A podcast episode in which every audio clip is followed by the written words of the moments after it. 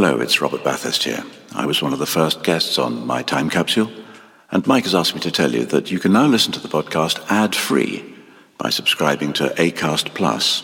Details of how to join are in the description of each episode. Mike says it's very reasonably priced. In fact, Mike says it's a bargain. And who am I to disagree? Locked here in his cellar. Anyway, for a small subscription, ACAST Plus, my time capsule, ad free. Free. Unlike me. Life is full of awesome what ifs, and some not so much, like unexpected medical costs. That's why United Healthcare provides Health Protector Guard fixed indemnity insurance plans to supplement your primary plan and help manage out of pocket costs. Learn more at uh1.com. Quality sleep is essential. That's why the Sleep Number Smart Bed is designed for your ever evolving sleep needs. Need a bed that's firmer or softer on either side? Helps you sleep at a comfortable temperature? Sleep Number Smart Beds let you individualize your comfort so you sleep better together. JD Power ranks Sleep Number number 1 in customer satisfaction with mattresses purchased in-store. And now, save 50% on the Sleep Number limited edition Smart Bed for a limited time. For JD Power 2023 award information, visit jdpower.com/awards. Only at a Sleep Number store or sleepnumber.com. For those of you who follow us on Instagram, you may remember we ran a competition recently for the best review of My Time Capsule, and the winner was Dave Giles, who wins this little advert.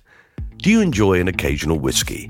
Well, whether you're an enthusiast or just intrigued to learn more about your weekly tipple or what to try in a cocktail, you might enjoy the Whiskey and Things podcast, hosted by Dave Giles and Nick Kent, featuring reviews, news, and guests from the wider world of whiskey, as well as from music, the arts, and media. So why not pour yourself a dram and give the Whiskey and Things podcast a taste on your favourite podcast platform or at whiskeyandthings.com. Hmm, all that talk of whiskey made me thirsty. I might, I might just have a little whiskey, actually. Here we go. Yeah. There we are. Mm-hmm. Ah, lovely. Mm. Nearly there. Oh, oh, when? When? Don't want to go over the top. Hmm.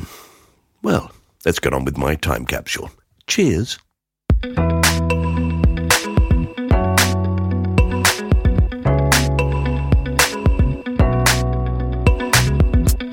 Hello, and welcome to My Time Capsule.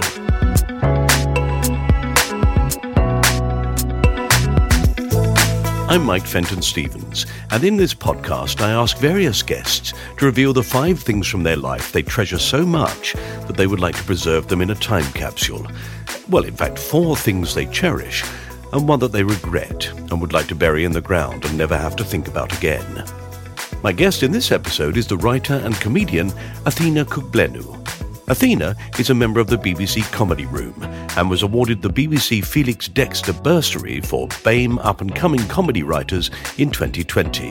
She's also a BBC New Comedy Award finalist.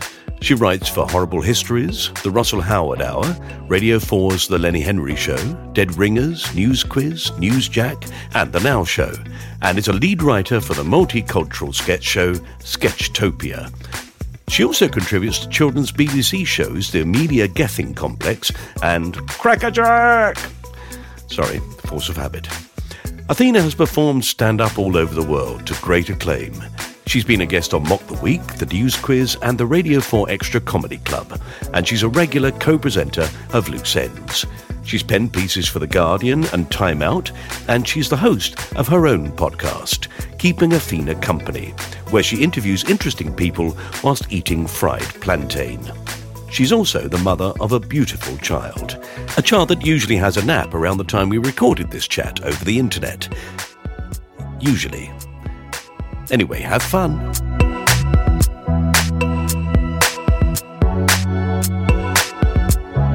Athena, what's your first item? So, um, as it was a time capsule, I thought I would just talk about little things that represent big things. And I thought the first item might feel why are you talking about this? It's something you've urinated on. Why would you want to put this in a time capsule? Um, it's just, you know, people would find they'd be like, "Uh." Um, but it's basically the pregnancy test that I took Oh yeah. to tell me I was pregnant, and and I'm holding the results of that test right now. Yeah. Just backflipping. Anyway, the pregnancy test because um, you won't know this, but I had a very surprise baby. Um, We're together now, but at the time, me, myself, and my partner, we'd only known each other for about maybe eight weeks, if I'm generous. Wow. eight weeks if I'm generous, probably a little less, probably a little more. I can't, I can't remember. Uh, so I've got a joke about my child being a Tinder surprise because it was a very weird time for me because I was planning to do lots of things in my career. I was in my flat. I was still working full time at the time mm-hmm. as well, as well as, as performing and writing comedy. And I'd always known I'd wanted to be a parent. Yeah. But I just thought, oh my gosh, it was. I don't know. Have you ever gone into your bank account and seen that you're like five thousand pounds overdrawn and you weren't expecting it? You know, you thought you'd Yeah. maybe have ten thousand pounds in your bank account. It was a bit like that. It was a bit like my whole scenery changing in an instant. Yeah. Like waking up and suddenly instead of being in a flat in North London having a nice time, With a future that you think you know what it is. Yeah, it was the most life changing thing that happened, and I was stunned. It was like it was like getting an uppercut from Anthony Joshua. you know, for a long time I had you know how in cartoons when characters get punched and they've got stars around their head and they're just wobbling Yeah. around and their eyes are kind of little spirals, their pupils are just whirlpools. For weeks I was I'd drive to work. I was living in London. I was working in Bedford at the time, and I'd keep missing my exits. you know, I'd end up in like Milton Keynes and all kinds of random places. But then what happened? I was like, oh, okay, this is fine now, and I got over it. So did you just keep repeating the phrase to yourself, I'm pregnant? Well, more like there's a baby in me. baby, you know, like like it's really weird. I think there's a lot of people who think about these kind of things. I think about having babies and getting married. I was always more practical than that. I was never really a romantic. Hmm. Uh, I was always very scientific about this kind of thing. Do you have babies? You give birth to them. You know, I never really thought of children as miracles. And then, and then you have one, and you realise there's seven billion bloody miracles in the world. Yeah, all the right? You time. just- yeah, and you just don't think I never thought of it like that. So it was being forced to think about something I hadn't really given that much thought to. No. And not only was I forced to do that, it's it was something really significant. It wasn't like being forced to think about the Premier League or you know, you know, it wasn't like when rugby league went professional and I was like, oh my god, this is life changing. It was something that just happened in the background. I kind of knew of it and it seemed like a big deal at the time and I got over it. But this was like having to think about something mm, mm, mm. just huge. Um, Yeah, it is huge. Um, it is it is big, and especially if you were the person I was at the time, which was. Um, you know, I was, I got pregnant with a guy I met and I knew him for eight weeks. That kind of tells you all you need to know about what I was like Okay. in those days. Uh, but it wasn't, it wasn't as bad as it sounds, but at the same time, it was what it, exactly what it was. So, Yeah. I think that maybe the moment you find you're pregnant is the same for everyone. Even if you're planning it, you're trying for it, you're still hit by the enormity of it all. Yeah, I think so. I think it's. I would say though, it's it's more enormous if it's a bolt from the blue, hmm. and you're in a circumstance that isn't accommodating to babies. No. So you weren't really together then as a couple. Well, we were seeing each other a lot, but it wasn't just that. It was my practical circumstance. Honestly, I'd leave my house at six in the morning and get back in at one at night. You know, Yeah, that's yeah, what you yeah. do when you work full time and you're a performer. And when I was at home, I was writing or I was doing family things with my, you know, I was caring for my mum and things like that. Mm. Um, so it was more like oh, there's no space for a baby. And then knowing I was committed to having her meant I have to make this space. So I had to, yeah. And I did then, but then it became very, then I became very, because I'm a project manager, it was like once I'd gotten over all that, I was like, right, organize okay. Work okay i've got to deal with work. I've got to get a I I was a contractor so i was like right i need to get a contract that's going to end in july so i can go to edinburgh and i can do a run in edinburgh and sort of just get a bit of momentum in my career before i take a career break. And then i told my mum um, coincidentally on april fool's day um, so That's what, yeah, yeah, good one. well, she she believed me, um, but she then told my brothers who didn't, which is um, like I don't know why you would lie to your brothers about being pregnant. Very odd. Um, so that was quite funny. And then she was like, "Oh, Athena, you know what? When you have your baby, this is amazing news. You know what? You can come around and visit whenever you want." and I literally brilliant. was like. No, no, I moved in actually. So I said, I Great. I, said, I was like, I think I'm going to visit exactly whenever I want, and I just that was how I that was how I dealt with that situation because I wasn't getting maternity leave. I wasn't going to be able to perform as much, No. and so I was like, so my daughter's just taking my credit card. They know exactly what to nick. Do you know what I mean? There's, there's bits of paper here. There's a post-it note, but she's nicked the credit card. All right, go on then. Um, I was just it back. now. Um, The great thing, I think, Athena, is that it never seemed to enter your mind then that you should stop what you were going to do. No, no, no, because I knew I wanted to be a parent. I was 30. I'm so, I'm one of those people that doesn't remember their age. I was 35 or 36 um, when she was conceived. So I was like, if you, if you want kids and you're that age, you probably should just have them. Yeah. Um, and I've always been, um, my daughter's waving at, now she's waving at you now, which is lovely. Um, so you got, she's like, she basically picks up uncles and aunties wherever she goes. So this is another one. We've got another one. Well done. We're just Yeah. waving to each other. We're having a great She's time. like, I've got the credit card. Let's go shopping. That's what she's going. I've Um, got your PIN number there. That's all right. uh, yeah. Without wanting to sound too arrogant, I'm probably the kind of person that should be having kids. Do you know what I mean? Yeah. I'm privileged. I'm oh, educated. I'm a creative. I've got various degrees. I like being a progressive person. I like how I like trying to make the world a better place.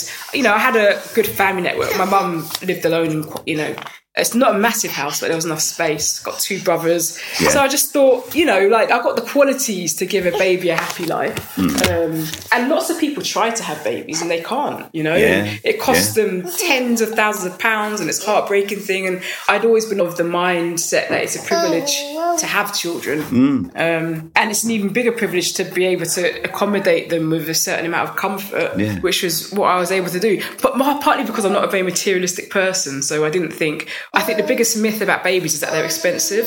I think children are expensive. Don't get me wrong. When they get older, they get expensive. But for the first couple of years, Babies are easy, aren't they? Really, you can take them anywhere. You can do anything you like.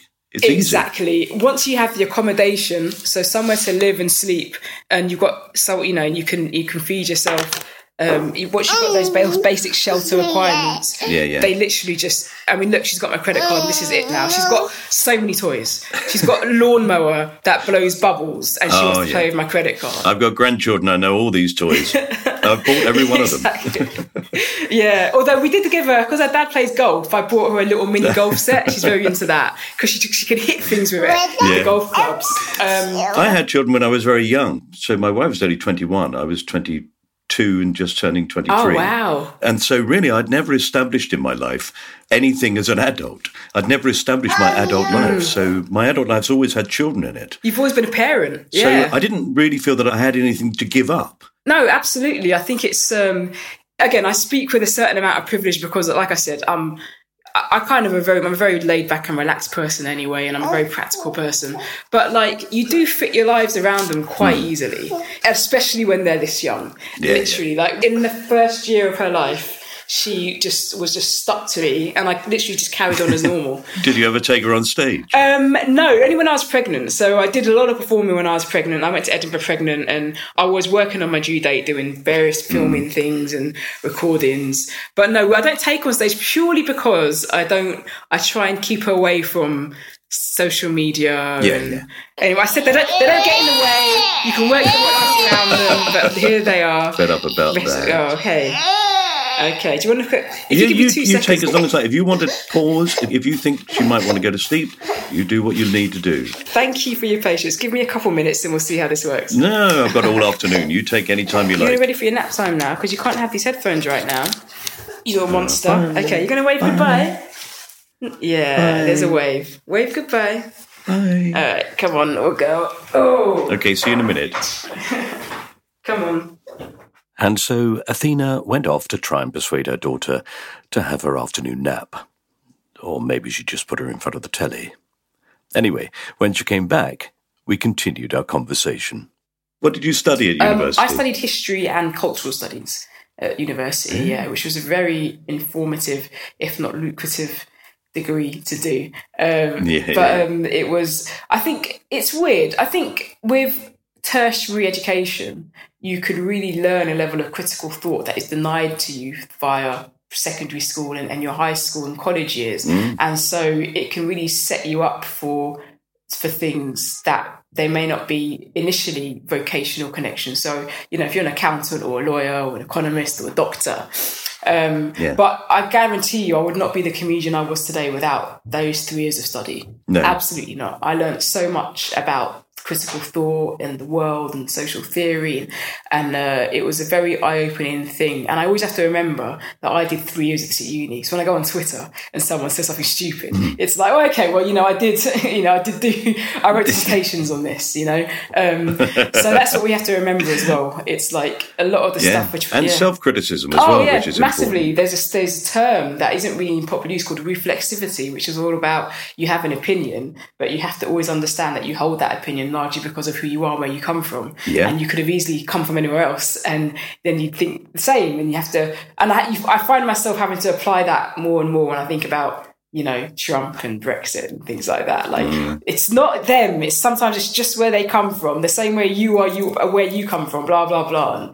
And so Yeah, yeah. It's very easy to become angry about somebody who thinks differently from you. yeah, But they may well do that because of their entire culture, because of their upbringing. it's a bit like seasoning meat. Yeah, if you get a chicken and you ju- and you- make it like jerk chicken, or if you get a chicken and you make it like sweet and sour chicken, they're going to taste different. You know, they're going to be fundamentally different. You've got two different meals there. People are like that. We marinate. We marinate in our culture, in our families, in our ideas, and what we're exposed to, uh, in our wants, um, you know, um, in our our different needs to be accepted by different people. Blah blah blah. So we end up in different places, and it you know it's very difficult to bring people together, which is why people use polarizing things to, to keep control because it's really easy to polarize. Yeah, yeah. So it's, I think those ideas are the ideas we probably need to think about more rather than saying these people are wrong. They probably are wrong, but they're probably right to think the way they think based on their background. Does that make sense? Yeah, Um, yeah, absolutely. So if if you had had their life, you'd probably think that way too. Um, Indeed, so- absolutely. And also the narrowness of a life, quite often, Hmm. if it's actually confined within a very small area with very little experience of anything else, why would you understand those other things? Yeah, this I'm from North London. I'm from a good area. I went to a terrible school. I have African heritage. I have Indian heritage. You know, I've always mixed with different classes and different peoples, and was never ashamed to read into anything. So I could have massively wide cultural tastes. So that has resulted in a fairly cool person. You know what I mean? Fairly cool ingredients. you know, if, even if I say so myself. And not everybody, and, I, and I do all the time. Um, but not everybody has that. Some people grow up in much more insular environments, which is another reason why a big thing is like, how do we give people access to, you know, so things like shutting libraries was something that made me very angry. I remember I, I went to campaign against them. They were going to shut my local library. I studied in that library, you know, so Yeah. that was unacceptable to me. And just what a great thing going to a library and all the things that I have access to, you have access to,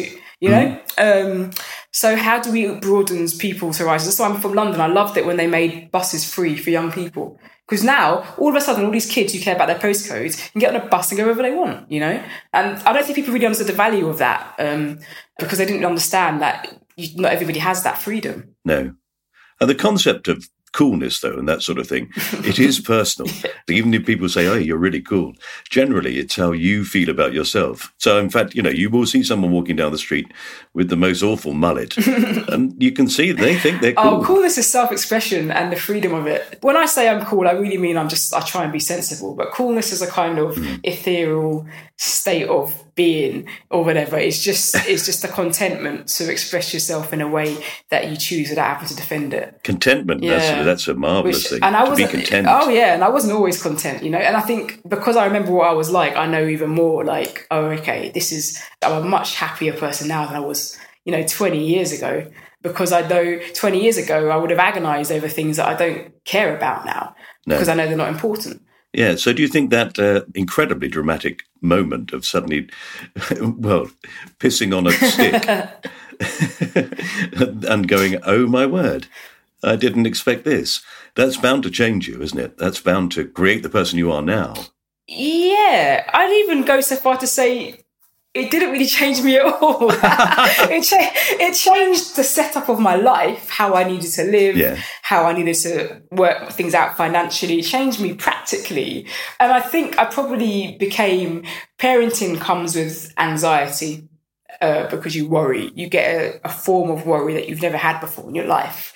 And it, so it kind of heightened the kind of my sense of worry because you worry about your kids. Uh, well, I'm not that worried. I've shut the door and stuck the TV on and go watch. I'm not that worried about it now. But um, generally speaking, I worry about her, obviously. Um, yeah. You know, I wasn't used to being anxious really before I had a child. But generally, I hmm. kind of, I kind of just was like, oh, I've got a kid now. I basically like, you know, when you like buy one get one free, it's the same thing. When that is another one there, um, but it hasn't. yeah. I guess I'm, I'm probably marginally more responsible. You know, I wouldn't.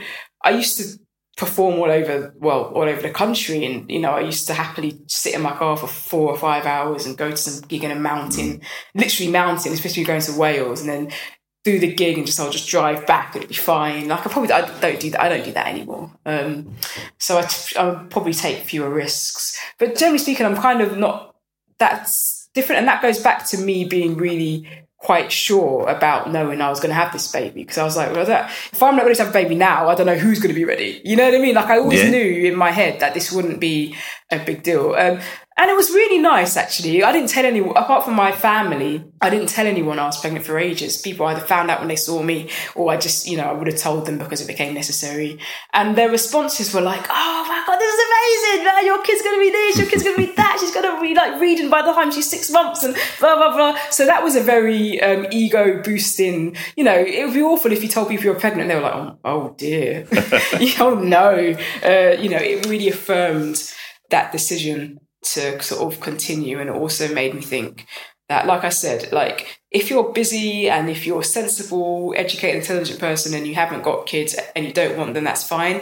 But if you do want them don't worry too much about how you fit your life in around them. You can to a certain extent just they just slot in really um, yeah. yeah. life goes on. Oh, I have. To, there was one big change, and that's actually going to relate to the next thing on my list. Oh, great. Um, okay, well then we'll take your pregnancy test. We'll put that into the time capsule. That's the first item. So let's move on to the second item. So in 2005, I did something called Run London, and it was the first time I'd run, and I still have the shirt, and that was, you know, and it still fits me, by the way. Um, and um, and I did that at a time in my life when I was kind of transferring myself from being very, I think, I won't say irresponsible, but I lived my life in a fairly indulgent kind of fashion.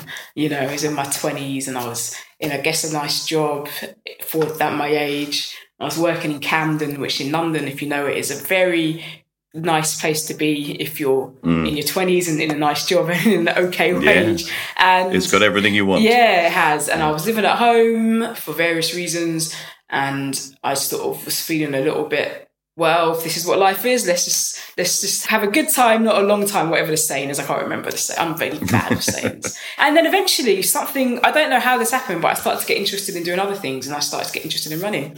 And I wanted to put that shirt in because it signifies a massive change in me. That was a change for the better, which was finding a kind of balance in my life that I think we kind of neglect in our conversations these days because we talk a lot about um, body positivity, which I think is hugely important. But at the same time, we've got all these clean eaters out here kind of telling you to eat, drink water for 14 days and then have a watermelon and, you know, and then like try and function. And this is also, and actually like, it's such a cliche, but we've literally forgotten the obvious thing, which is just balance. Like humans are living things. If you have a plant and you stick it in the corner and you don't give it any sunlight, you don't water it and you don't feed it the right things, the plant dies. And we are plants. We are human biological massive chemistry machines that are all things working. Mm. And and once I started to embrace that, redress that imbalance in my life, which is basically drinking, kebabs, pizzas, fried chicken, more drinking.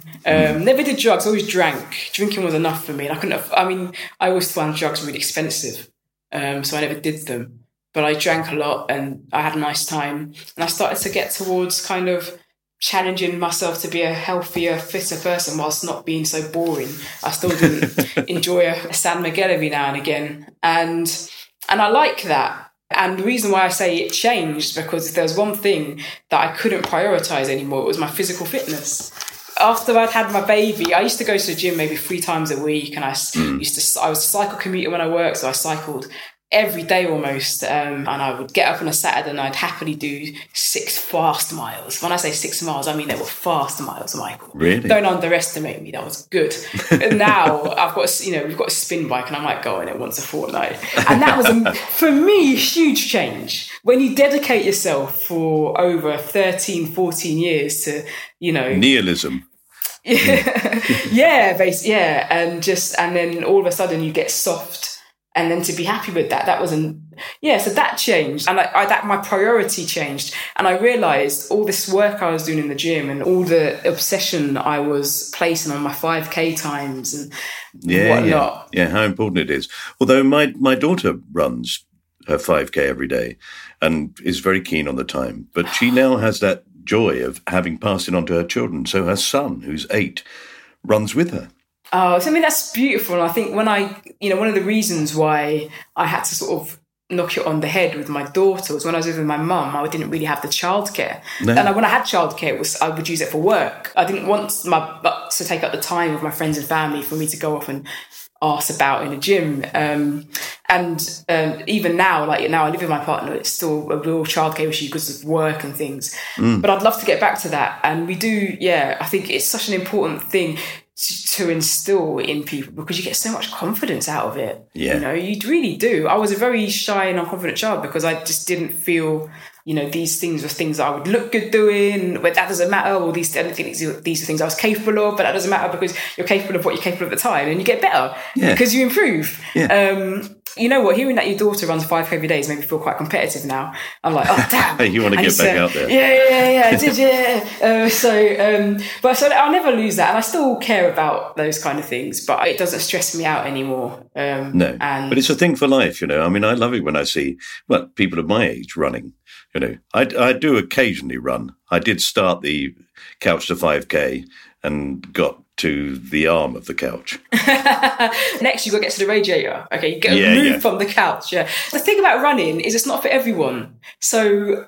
Some oh, my people- wife hates it. My Oh wife God! hates it. There's nothing worse than going out running with somebody who hates running. You just think, Hmm. goodness, just go home. You're giving me a headache, you know. So you've got to find what you like. And I walked, so I'm a big walker. So that's the thing that replaced running. So I would walk everywhere. Like if it was three miles or less, I feel like it's a walkable distance for me. Yeah. Just under an hour, so easily walkable. And with your buggy, you know, that's an easy thing to do. The joy of London, I think. Um, Oh, yeah, that yeah. you can basically walk almost anywhere in it. Wherever you are in London, if you walk three miles in any direction, you'll get to a high street that has everything you need. You know, Yeah. so that's really, really fortunate. You know, not everybody can do that. Some people have to have to walk twenty miles. You know, there are some places I perform comedy where you're driving for hours and you think there's nothing here. How do people live? Yeah. So it's a, it, no wonder they laughed a lot. This is all they have. Yeah. I'm not funny. It's just this place is isolated. Yeah. Um, so, So, did you start with Run for London when you started doing this, or, or was that the culmination of it? That was the culmination of it. I think I started just running mm. and I didn't have the confidence to, like I said, I always used to feel embarrassed about the idea of running. And one day, it was genuine, I always, I still remember it to this day. I was at home and I was like, I really just want to go for a run. So I went and that was it. And I spent my whole life up to that point thinking if people look at me running, they'll think I'm just, oh, just a fat girl trying to lose weight, or they'll think I'm this, or they'll think I'm that. I just suddenly, I had all these invented voices in my head giving me commentary that would deter me from running. And one day I just thought, let me go out for a little saunter. And, and that was it. And then I just started. And the, that shirt represents A, finishing the first 10K, which is like a very a milestone distance, I think, in running. But it, it also, it represents kind of like, not just the culmination of something, but the start of it becoming quite an important thing to me. Running's a wonderful way to, um, it's almost like a physical therapy for your body. So you can go to see a therapist and you can talk through the things that happen in your brain. Hmm. But running is like the same thing for your body. Yeah. And I can't explain why that is. I think it's because it's running and perhaps rowing. They're probably the most strenuous physical things you can do. Probably cycling too. But I would say running because it has the physical aspect, so as the cardio. Hmm. And then it means once you've completed whatever it is you had wanted to complete, whether it's 5K or run up a hill or run from A to B, once you've done it, you get a real sense of, right, what's next? Yeah. You know, that's what running leaves you. It leaves you with a sense of what do I do next, which is very energizing for me. Yeah. If I run, I run with headphones in, but I have nothing in the headphones. So, in fact, what it does is it concentrates my thoughts on the sound of my breathing. in a way, I suppose it's sort of slightly yoga-ish or It's very yoga-ish. And breathing and being out of breath are so important to us as physical beings. Hmm. We often associate being out of breath with like a negative thing. Oh, it was so tiring. Oh, when you look at children, Yeah. their whole aim of every day is to get themselves out of breath as soon as possible. It's like they wake up and they're like, right, uh, they- and they, it's, it's incredible that, and we remember that emotion. Actually, we can remember what that was like being in the playground, you know, at break time in schools or whatever, playing out with your friends in the summer holidays, like. Being out of breath is the objective, you know. You and then you want to, you know, that feeling where you say, oh, "What do we do next? Do we do next?" It's, it's, it's lovely. and then somebody says, "Chase me," and then you do. Yes, everyone calls it tag, it, whatever you kiss chase, whatever you want to call it. You know, these games are fundamental, and we lose that pleasure as adults mainly because um, I can't pinpoint why, but we see getting out of breath as work. I think it's been kidnapped by, like I said, the clean eaters. So it's like, oh yeah, go to the gym, do exercise, take a picture, and it's like, no, it's more spiritual than that. You know, it's not about attaining a certain body type or attaining a certain lifestyle that you want to show and have people to replicate. It's about inner peace more than anything. Yeah. And you can do that at all sorts of levels, can't you? For example, as you say, just walking. Although I do occasionally see people who are walking so slowly that I think you must be breathing as if you're asleep. There's no effort involved in it. Oh yeah, I will say I'm not a huge fan of slow walkers, and I'm always checking. I'm like, I better see a peg leg, or you better be 90 years old. There better be an excuse here because come on. So yeah, I'm one of those awful people. It's a very ableist thing to have a go at slow walkers, but sometimes they're just texting, which is very annoying. I was walking through King's Cross Station once, and someone was reading a book. I was like, Athena, breathe. How can you? King's Cross Station is a very busy station. Read when you get anyway. I'll get. It still pains me to this day when I think about that person. But yeah, whatever you do, don't forget that. Generally speaking, putting your body through some kind of stress is always of benefit. It's not a kind of hashtag living my best life nonsense. It is actually like that is what we were put here to do. We weren't put here to just sit in front of Netflix and watch Money Heist back true. to back until the end. Very true. Yeah. As a reminder of that, then, I'm going to put your t shirt into the time capsule. So that's your second item. Athena, what's, Yes. what's your third item? We're going to take a short break here for some adverts, we hope. We'll be back in a minute. Hey, I'm Ryan Reynolds. Recently, I asked Mint Mobile's legal team if big wireless companies are allowed to raise prices due to inflation. They said yes. And then when I asked if raising prices technically violates those onerous two year contracts, they said, What the f are you talking about, you insane Hollywood ass? F- So to recap, we're cutting the price of Mint Unlimited from $30 a month to just $15 a month. Give it a try at mintmobile.com slash switch. $45 upfront for three months plus taxes and fees. Promo for new customers for limited time. Unlimited more than 40 gigabytes per month. Slows. Full terms at mintmobile.com. Here's a cool fact a crocodile can't stick out its tongue. Another cool fact you can get short term health insurance for a month or just under a year in some states. United Healthcare short term insurance plans are designed for people who are between jobs, coming off their parents' plan, or turning a side hustle into a full time gig. Underwritten by Golden Rule Insurance Company, they offer flexible, budget friendly coverage with access to a nationwide network of doctors and hospitals. Get more cool facts about United Healthcare short term plans at uh1.com. I'm Sandra, and I'm just the professional your small business was looking for. But you didn't hire me because you didn't use LinkedIn jobs. LinkedIn has professionals you can't find anywhere else, including those who aren't actively looking for a new job but might be open to the perfect role, like me. In a given month, over 70% of LinkedIn users don't visit other leading job sites. So if you're not looking on LinkedIn, you'll miss out on great candidates like Sandra. Start hiring professionals like a professional. Post your free job on linkedin.com/people today. Welcome back. Okay, let's find out what else Athena Kugblenu would like to put into her time capsule. The third item, I'm wearing it right now, which you can see it. Your listeners won't see it, but it's it's this Casio. Oh, yeah, watch. yeah. Oh, Old style It's Casio. Casio. Yeah, yeah, yeah. I'm a big fan of functional things. I said earlier, I'm not a very materialistic person. I'm not. I'm a nightmare with birthdays and Christmases. No one else wants to buy me. And I'm just like, just donate to a GoFundMe or something. you know?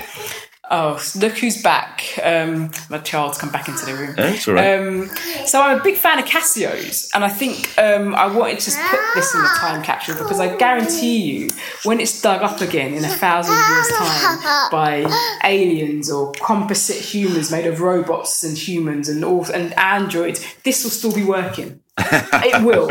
It won't have lost a minute. It will be accurate, and they'll take it and they'll keep it for themselves and they'll pass it down to their children. Yeah. And I love all Casios, but mainly um, there's a particular Casio that terrorists use to set off their bombs. I Don't know if you know about that. That's a great watch. Um, I'll pause this for a moment. Oh, look, look. Hello. Can you hear Uh, me? uh, you can hear me, can can't hear you? I need these back now. I'm going to go back to the other room and we're going to put the TV on for you. okay. Yeah, I'm just going to put it back in front of the TV. Okay, so I'll see be you in a back minute. shortly. Come on, I'll sort out this TV for you.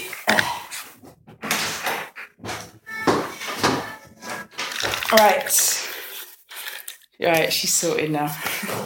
So I was, I think I was about 12 when I got my first Casio. I got it for Christmas. Do you still have it? it must, you must still have it. It still works. I don't. I don't- Do you know it lasted about two hours? it was a watch in a molded plastic band that you clipped over your arm. And a neighbour of mine came over for drinks and had too many drinks and went, Let me try it on, let me try on. And he tried it on, and the watch came out of the band and the band broke. So he broke my watch two hours after I'd got it for Christmas. Yeah, that's unacceptable. I will say, when I say the Casios last forever, the actual watch bit does. The straps are terrible. Like Yeah. the, the straps Yeah. are just trash.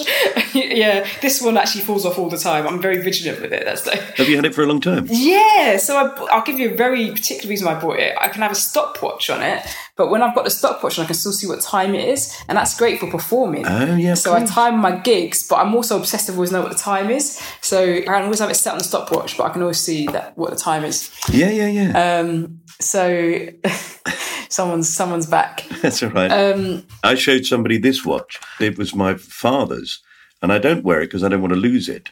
And he said, "Oh, that's a very nice watch. Oh, it's worth about four grand." And I said, "I don't care. yeah, it's that's not what it makes it gives it value to you. No, You know, he could have given you a Casio and you'd, you'd keep that. If there's one thing I feel like I've witnessed the kind of expl- not explosion of it's always been this way, but if there's one thing I've seen become just so much more prevalent, it's sort of materialism. Hmm. People now aim to have careers as kind of influencers, but all influencers do is they influence you to buy stuff.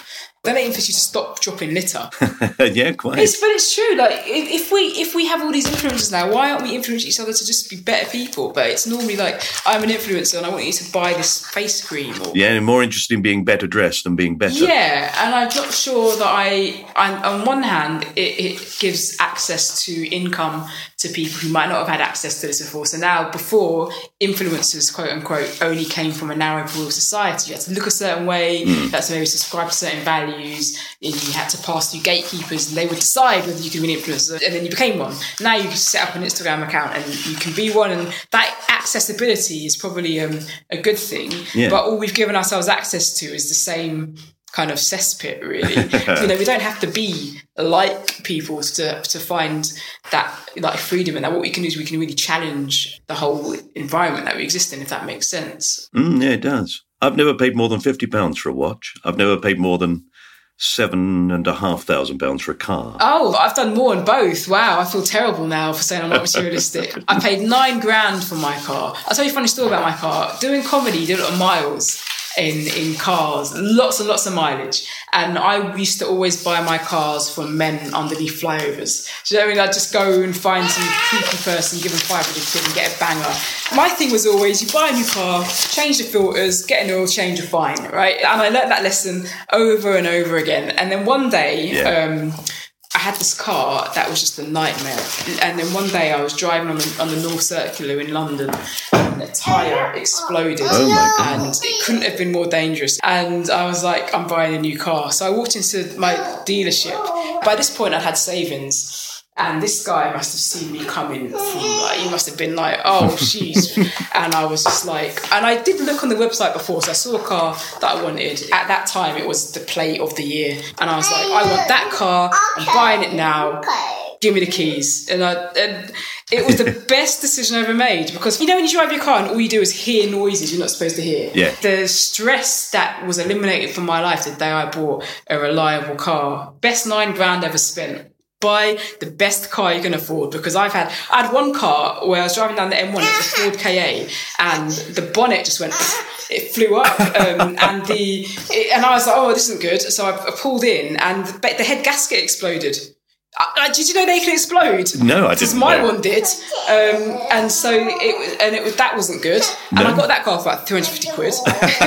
so of course the head gasket exploded, right? Um, and that's a right. It's obviously a write off. You can't. Um, one car. Um, I had a little polo that just gradually just fell apart bit by bit. My first car was one of those cars where if you had the windscreen wipers on, the radio wouldn't work. It's one of those things. Yeah, inexplicable things like that. I mean, I look forward to all the developments that are happening in cars. I always think, oh, great, in about 10 years' time, I'll have that. That's so true. So I got Bluetooth in my car, and I was like, "This is great." But everyone's had Bluetooth for about ten years. uh, you know, I got. I mean, even my air conditioning. It was the first time I really had functioning air conditioning, which is obviously not a, a modern thing at all. But you don't. Again, it goes down to what you know. What's valuable to you? Like Yeah. everything that's valuable to me is, is in this car. It's safe, first of all. It's reliable. It's efficient. And it works, and it's got space. Space. I bought one of those sort of seven seater things, Mm. but only so I could fit all my grandchildren in and I could take them all to the coast. And then, of course, they were forbidden from seeing me. They were forbidden from seeing you because you take them to the coast all the time. No, because of that what it is? COVID. oh, of course, yeah. How did I forget? I'm so used to it. Yeah, you know, it's so sad because we, my mum is shielding at the moment, so she misses her grandchild. Uh, my daughter, when she was born, my twin brother had his baby on the same day as me. No. She's got a twin cousin. I shit you not, Michael. That's true. Wow, It's that's true. amazing.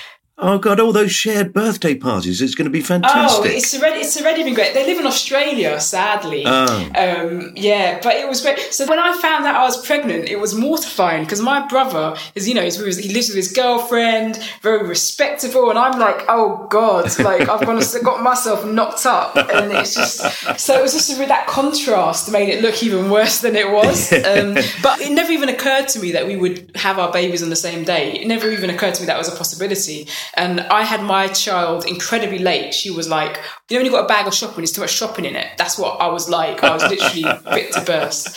And um, my uh, sister-in-law um, had hers a bit early, so it was like the planets aligned. Yeah. Something was in retrograde, and they they came out on the same but day. But you waited, even though you Um, were well overdue. You weren't induced or anything.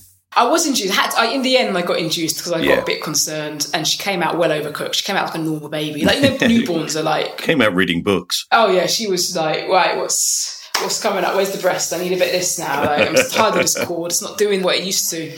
So she she come out very. So there's, I think, have your kitchen when you want to, but I don't think there's anything wrong with a couple more weeks gestation. We come out too early anyway. So Let them cook. That's it. why Yeah. not? And it's, do you know what? Your last few weeks pregnancy, it's such a cool time. Mm. You're just chilled. You're just waiting around. You're probably prepared. You're eating what you like. Yeah, I had a nice time. I was eating out every day. I was meeting my friends, going for nice walks. It was a really peaceful. And my cinema, my local cinema, did half price Mondays. so I was like, this is brilliant. So I'd go to the cinema on the Monday and I'd have my little week schedule. So it was all great. And without a doubt, people look fantastic, don't they? What, when they're pregnant? When they're really heavily pregnant. I think it's a funny look. It's funny. I enjoyed being pregnant, I have to say. I don't know why I enjoyed it. I just thought it was a really, it was almost like there was an experiment happening in my body. And it was, I think, for me, having spent so long trying to practice control over my life, you know, over my physical activity, over what I ate, and, hmm. you know, it was really nice to have that control taken away from me and to be happy with that and that definitely improved me. You can't, you know, when you're pregnant, you're, you, you know, there are certain things that happen to your body that you cannot control. You all eat garbage because you just have to. You have to eat. I ate a lot of fish fingers when I was pregnant. A lot, just ludicrous amounts of fish fingers. Was that your craving? Fish fingers? I craved beige food. So fish fingers, white bread, anything breaded, I just was really into. I don't eat meat, so it was all kind of like just fish fingers and weird processed vegan nonsense things. Linda McCartney sausages and just brown beige flavorless food. And I was quite skinny, so I think my body was saying, "You need you, no, no, no. This is not gonna gonna sustain a child. You are not gonna make breast milk out of skin and bone. You got to get eat those sausage rolls, whatever." I found these vegetarian sausage rolls, Mm. got really into them, so I ate a, lot of them. They're nicer, Yeah. actually. I, I, well, you wouldn't know because you don't eat meat, but I think they're nicer. Well, i used to eat meat. So this is my theory about meat, and I think it, basically meat doesn't taste nice. Really, it only tastes nice when you do things to it. And sausages in particular, that like it's the texture that people like of sausages. It's the texture, it's the fattiness, it's the process of frying them in the pan and having a spit. So you can recreate that. Quite easily without kind of using the meat. Um, the only meat that does taste nice is fish. Fish is delicious. It is delicious. I love fish. I didn't love fish when I was young. Oh. When I was 21, I toured Australia and we were doing very well, thank you. And we had lots of spare per diems. We ate in the most glorious fish restaurants all over Australia. And every time I had a steak. What a waste. I really regret it now. Think of all that shrimp and lobster. And And John Dory and amazing stuff. But there we are. You- That's my life. I've wasted it, thrown it away. Youth is wasted on the young. If if there was if ever a story illustrates that, that that is the case. It's true. I mean, we season food with fish, right? Like, but it's very hard to season food with like cow. I have my mother in law living with me, and she really only ever wants to eat meat, potatoes, and two veg. Oh, That's bless. what she likes to eat. My wife constantly comes up with these amazingly inventive things, lots of vegetarian food, and she really struggles with it. So uh, the other day we made shepherd's pie. She was so excited, but we didn't tell her it was Quorn. she didn't know any difference. She was perfectly happy. And she still doesn't know. we haven't told her no. You know what? Good. she listens to this podcast, Oh so maybe no! Okay. maybe this will be it. And you can cut that bit out if you want, but I might it. have to cut it out Look, just to keep the secret. if you if you keep it in, let me just say one thing. Hmm. I can't believe you couldn't taste Quorn. It's disgusting. It's the worst one. Okay, it's the worst. I would get a soy alternative. I hate. I mean, my partner have a thing where because he only eats chicken, he won't eat other meat, and I don't eat. I don't eat meat, so he buys Quorn, and I just think it tastes like trainers. you know, it just tastes. I just think it's. I, I just think it's awful. Um, so Quorn in particular. So. Very naughty you replacing meat with something worse than meat. You know, that's I know. Uh, um, um, but Even that, my wife said to me, "I can't believe it. It's disgusting. How does she not know it's not lamb?" Yeah, I recommend using. You get basically dehydrated soy. Okay, that's the one I'm going to use. It's super cheap. Get Holland and Barrett. You get a big bag of it for one ninety nine. and all that saved money, I'm going to spend on my twelve pound Casio. exactly. well, we should move on. We should put your Casio into the time capsule Mm. and go for your next item. What is it? Um, so this is. I don't know if I'll ever get famous enough to go on Desert Island Discs. This might be my Desert Island Discs. So I'm treating it like it. Okay. Um, and I've always thought. I know that when I go onto this island and I get asked, Athena, what are you going to take with you? I'm going to take with me a tub of shea butter. If you don't know what shea butter is, it's like cocoa butter, but it's made out of uh, the fat that comes from the nut of the shea palm, um, and is used widely in West Africa, specifically well known as being a Ghanaian product, and I'm half Ghanaian, and it is just the most wonderful skin product. It's like rubbing butter into your skin. It's like seasoning yourself.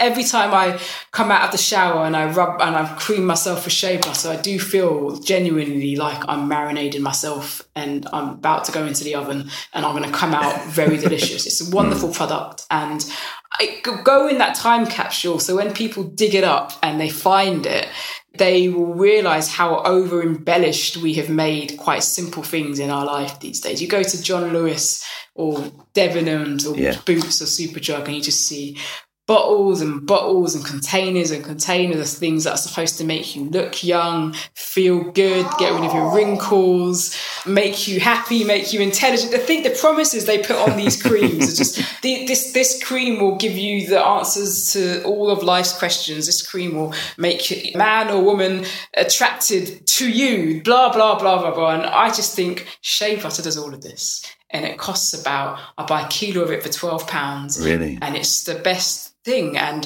it is included in a lot of these products, by the way. You often see products with a bit of shea butter in it and shea moisturizer, but the actual pure thing is wonderful. And it's the kind of thing that I sneak into my suitcase when I come back from Ghana. and I hope, I hope customs doesn't open a suitcase up.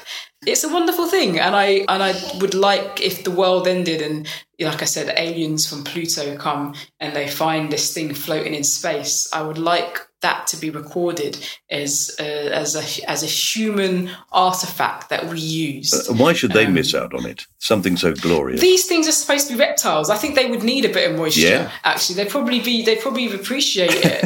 um, so yeah, it's weird. And it's one of those things where I want the world to know about it, mm-hmm. but then I know when the world does know about it, I'll be really annoyed, and it will probably involve people who don't believe in it probably getting very rich off of it. so I probably do. I think I might want to keep it a little secret in that that we keep within the black community and the community of people who are, who are like minded. and it will suddenly become like a kind of yeah an absolute luxury item like a once i make casios really popular you know that's the end that's the end of my 20 pound watches well, no but you can see it as an investment you've got them on your arm. You know, you've got the money. It's true. Yeah. yeah. I got them when they were cheap. I got them when they were cheap. yeah. yeah. but there's always it, it, tends to happen. I mean, I really like plantain. It's a very, being African and Caribbean. I'm doubly interested in plantain. I've never eaten plantain.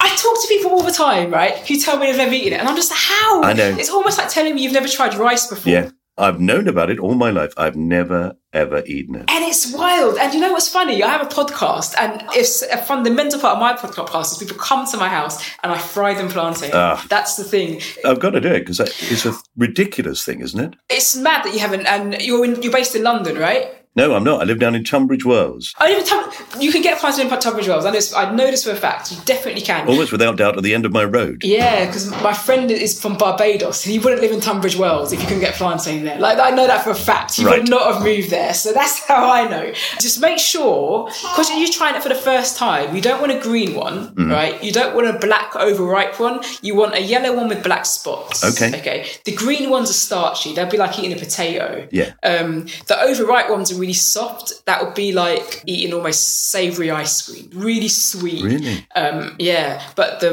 the you know a yellow plantain with black spots. If you fry that, and you've got to use vegetable oil. Don't use um, like sunflower oil. You can't use olive oil. It's got to be a high temperature oil, right? Um, and not too much oil. You don't need to deep fry them. You can shallow fry plantain, and that, that's absolutely fine.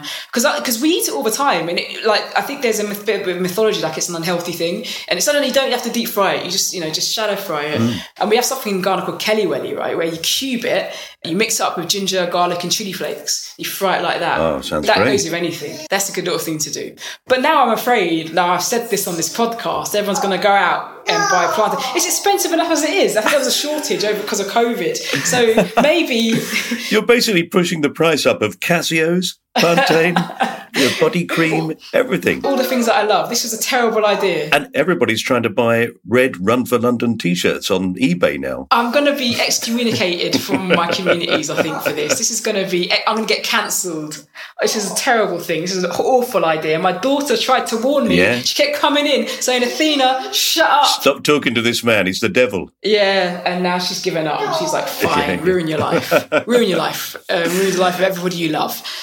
All right. Well, just for you then. We're going to put that into the time capsule. But now we come to one thing that you want to get rid of from your life. I know exactly. I'd like to get rid of my fear of failure. Really? Yeah, I'd love to get rid of that. I I know I have a fear of failure, and it's not necessarily a fear of failure so much that everything I do you know, in my endeavors, I always do them because I want them to do well. Mm. You know, that's always been in my brain. And I've always said stop myself from doing things if I think, oh, there's a very low chance of success if I do this or whatever. And yet you do stand up. Stand up is absolutely full of failure isn't it? Yeah, failure is part of the process yeah. of stand up. If you don't fail and don't interrogate your failure, you don't improve. Mm. And it's a constant cycle. So even I've been a stand up for a long time now, and I've, you know, I sent some material to um, somebody this morning, and I thought to myself, this might probably fail. you know, they might hate it, yeah. and, and, they and if they do, I have to learn from that and get better. That's just the nature of does this make you laugh or does it not make you laugh? Mm. If it doesn't make you laugh, it's no good.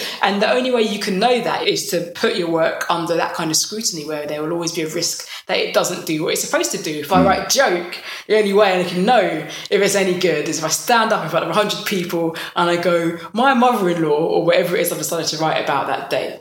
So I think because I got into stand up fairly late in life, I was 31, which is a little older than people do it at that age, but generally, I mean, there were people I know who started when they were 18, you know, Yeah. which amazes me. I would never have had the maturity to be a stand up when I was 18. Maybe they don't.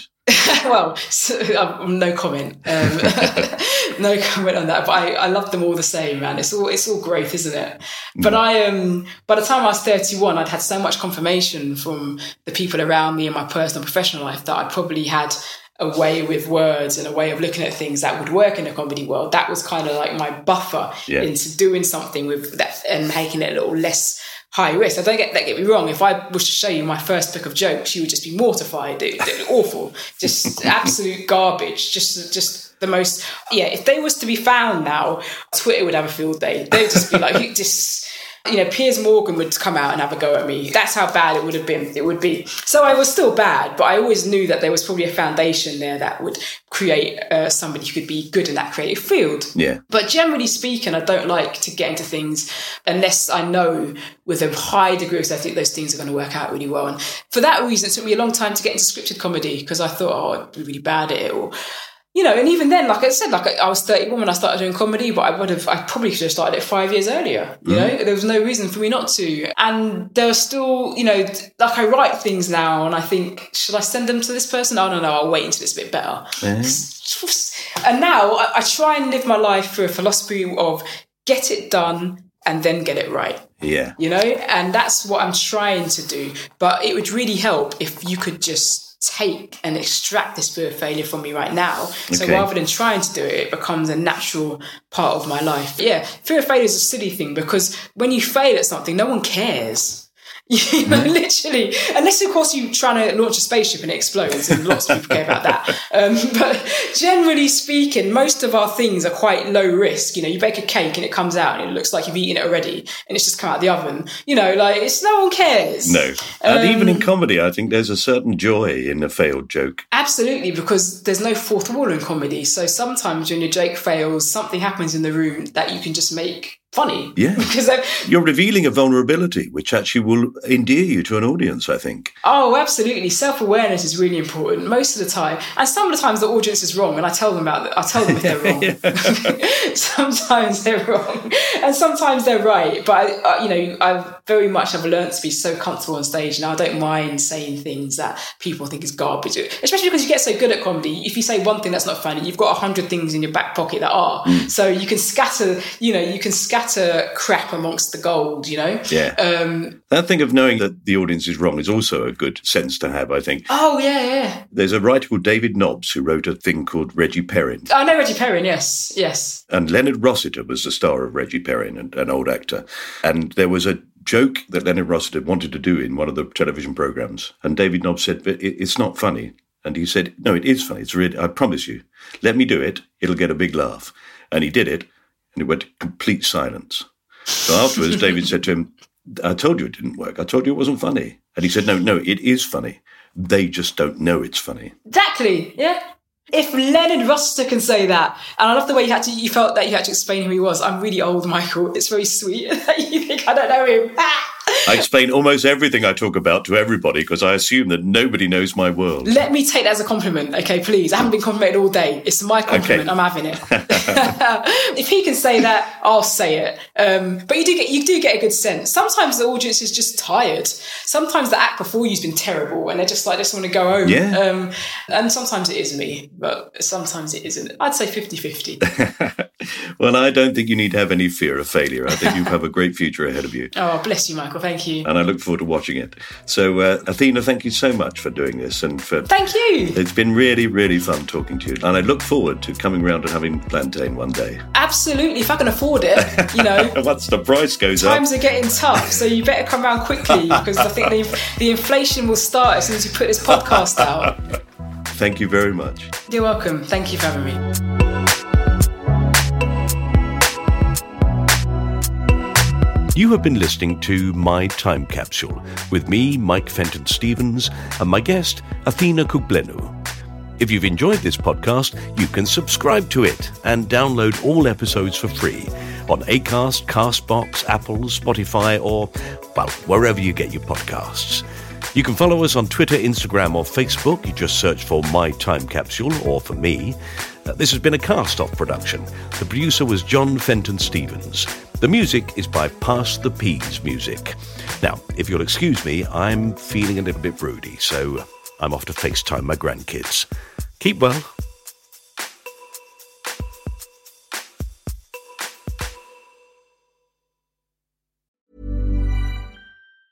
Planning for your next trip? Elevate your travel style with Quince. Quince has all the jet setting essentials you'll want for your next getaway, like European linen, premium luggage options, buttery soft Italian leather bags, and so much more. And is all priced at 50 to 80% less than similar brands. Plus, Quince only works with factories that use safe and ethical manufacturing practices. Pack your bags with high-quality essentials you'll be wearing for vacations to come with Quince. Go to quince.com/pack for free shipping and 365-day returns. Mom deserves the best, and there's no better place to shop for Mother's Day than Whole Foods Market. They're your destination for unbeatable savings, from premium gifts to show-stopping flowers and irresistible desserts. Start by saving 33% with Prime on all body care and candles. Then get a 15-stem bunch of tulips for just $9.99 each with Prime. Round out Mom's menu with festive rosé, irresistible berry chantilly cake, and more special treats. Come celebrate Mother's Day at Whole Foods Market.